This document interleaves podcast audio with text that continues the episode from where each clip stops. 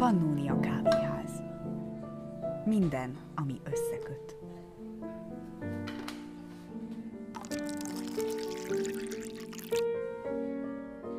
Rubockiné a modern Mária énekek. Hát szerbusz könnyező Mária, jó sokan jöttek el hozzád. Ha a mama fel nem emelne, nem is látnálak. Mert vagy azzal a fehér anyaggal bebugyolálva? Csak az arcod látszik ki. Én is így nézek ki, amikor télen a mama az óvodába visz. Csak nekem még a szám is be van takarva, meg kesztyűm is van, de azt néha elhagyom az udvaron. Anyuka nem tudott jönni, azt mondta neki nem lehet. A párt miatt. Nem tudom annyira mi az a párt, de nem kedves, ha nem enged oda menni, ahova akarok. Szerintem olyan, mint az oviban Zsóka néni, aki mindig jól megráncigál a karomnál fogva, amikor a kert felé megyek Zsuzsival. Zsuzsit nem rángatja, mert az ő apukája titkár. Ez Zsuzsi mondta, de sajnos nem tudom, mi az a titkár. Mama azt mondta, imádkozni jövünk. Én csak azt az imádkozást tudom rendesen, hogy én Istenem, jó Istenem, mert a mi atyánkosban mindig belezavarodok. Ezeket az oviban nem szabad elmondani, ott másfajta verseket tanulunk. Képzeld, jövőre iskolába megyek, már kaptam egy táskát a keresztanyámtól. Macska szem van a két csatolóján, furcsa szaga van. Lassan már megyünk, mert mamát mindenhonnan taszigálják. A papbácsi bemondta, hogy vigyázzunk az értékeinkre, mert tolvajok vannak a templomban. Mama nagyon szorít magához annyira, hogy majdnem fáj. Biztosan azért, mert nem akarja, hogy ellopjanak. Sír is, pedig nem bántotta senki. Azért szólhatnál neki, hogy hazafelé vegyen nekem mézes olvasót, meg similabdát. Üdvözlégy Mária malasztal teljes. Minek mondom én itt ezeket? Megmondták a kizben, hogy modern ember nem beszélget képzeletbeli lényekkel, meg templomba se jár vasárnap, csak a kiszklubba. A kiszklub hely, van egy tévé is. Azon szoktuk nézni a táncdalfesztivált. Ha befejezem az ipari iskolát és keresni fogok, előbb-utóbb én is veszek egy tévét otthonra. A gyakorlatvezetőm rá akar beszélni, hogy maradjak még egy évet, technikusnak. De minek? Megyek a gyárba, ott várnak. Azt mondta az egyik szaki, hogy ez biztos nyugdíjas állás. Üdvözlégy Mária malasztal teljes. Hogy van tovább? Mama, hogy tanítottad? Nagyon hiányzik a mama.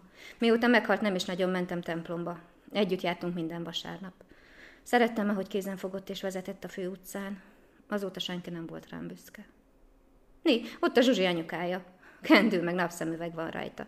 Biztosan azért jön, mert a Zsuzsi apukája nagyon beteg. Ezt se látta itt eddig senki. Üdvözlégy Mária malasztal teljes. Minek mondom én ezeket? Mi van, ha senki nem hallja, és tényleg csak egy szép képhez beszélek? Nem, nem lehet az, hogy nincs ott senki, aki hallja. Rémisztően üres lenne a világ, ha az ember még abba sem reménykedhetne, hogy van valaki, aki meghallgatja. Hogy tanította a mama? Üdvözlégy Mária, malasztal teljes az Úr te veled. Mária, Jézus anyja, hallgass meg. Tudom, hogy ritkán jövök, de előbb a lagzi, utána az építkezés, aztán meg a két vetélés. Azt hittem belerokkanok. Nem volt templomi esküvőnk, az uram nem hisz az ilyesmiben. Most is gúnyolódott azon, hogy hozzád jöttem. Amúgy jó ember, a gyárban ismertem meg. Nincs is bajom vele, nem iszik, nem ver, mint más emberek szokták, csak néha olyan, mintha nem is hallanám, mit beszélek hozzá. Amikor ő mondja a dolgait, én ott ülök a konyhaasztal mellett, figyelek rá, de engem csak úgy hallgat, mint ahogy valami idegen beszédjét szokás hallgatni. Odafordulunk, hogy ne sértsük meg a másikat, de nem a miénk az ő baja. Az én uram mindig valahonnan messziről figyel rám, tám nem is érdekli, mit mondok. Ha lenne egy közös gyermekünk, biztosan más lenne. Akkor már nem csak a felesége lennék, hanem a gyermeke anyja is. Mária, te is édesanyja vagy, tudod, milyen anyának lenni. Segíts nekem, hogy ezt a magzatot most ki tudjam hordani. Már se a testem, se a lelkem nem bírnak ki több vetélést. Annyira szeretnék egy gyereket. A szívem fasarodik bele, amikor látom, hogy mások viszik karjukon a sajátjukat. Egyszer, ha meghalok, nem marad semmi se utánam. Még csak nyomom sem lesz ebben a földi világban. Ha lenne egy gyermekem, az legalább megmaradna. Akkor már tudnám, miért kell nekem itt élni.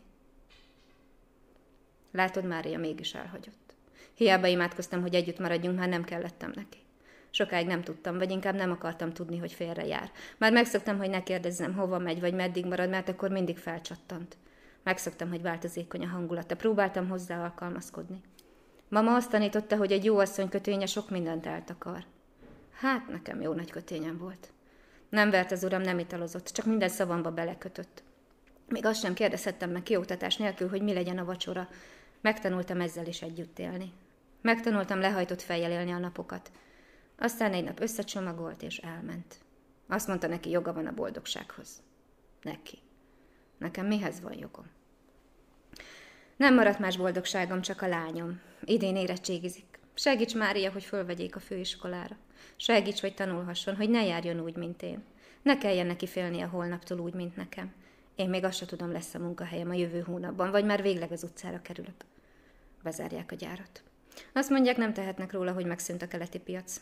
Én ezt megértem, de már meg hová menjek ennyi idősen állást koldulni? Kinek kellek én még? De a lányom az nem fog így járni. Tanult nő lesz még akkor is, ha tíz körömmel kell kikaparnom neki a rávalót. Az én lányomnak nem kell majd csak az Isten előtt fejet hajtania. Segíts, Mária, hogy ez így legyen. Mária, égi édesanyám. Nem tudom, meddig bírok még jönni hozzád, mert egyre nehezebben mozgok. Azt hiszem, már mindenem elkopott. Még egy pár év, és beköltözöm az otthonba. A lányom hívott magához, de mit kezdenék én egy idegen országban? Még a szomszéddal sem tudnék szót váltani. Köszönöm, Mária, az unokámat. Gyönyörű kislány, mindene tökéletes. Kár, hogy nem érti a nyelvünket. Karácsonykor, amikor nálam jártak, csak szorítottam magamhoz, hogy érezze, szeretem és fontos nekem. Aztán csak megérzi, ha nem is érti a szavakat, amiket kimondok. Egyedül maradtam, Mária. Nem maradt már mellettem más, csak te. Az évek elhaladtak felettem, de te mindig biztosan vártál itt engem. Hozzád bármikor visszatérhettem. Milyen szép az arcod. Gyerekkoromban még egy fehér lepelt akart, nem láttam belőle csak egy kis részletet. Ma már egész valóságodban látlak, de igazából nem is kell látnom téged ahhoz, hogy érezzem a szereteted, mert körülölelsz vele. Ugyanolyan forrón és szorosan, mint valamikor a nagyanyám.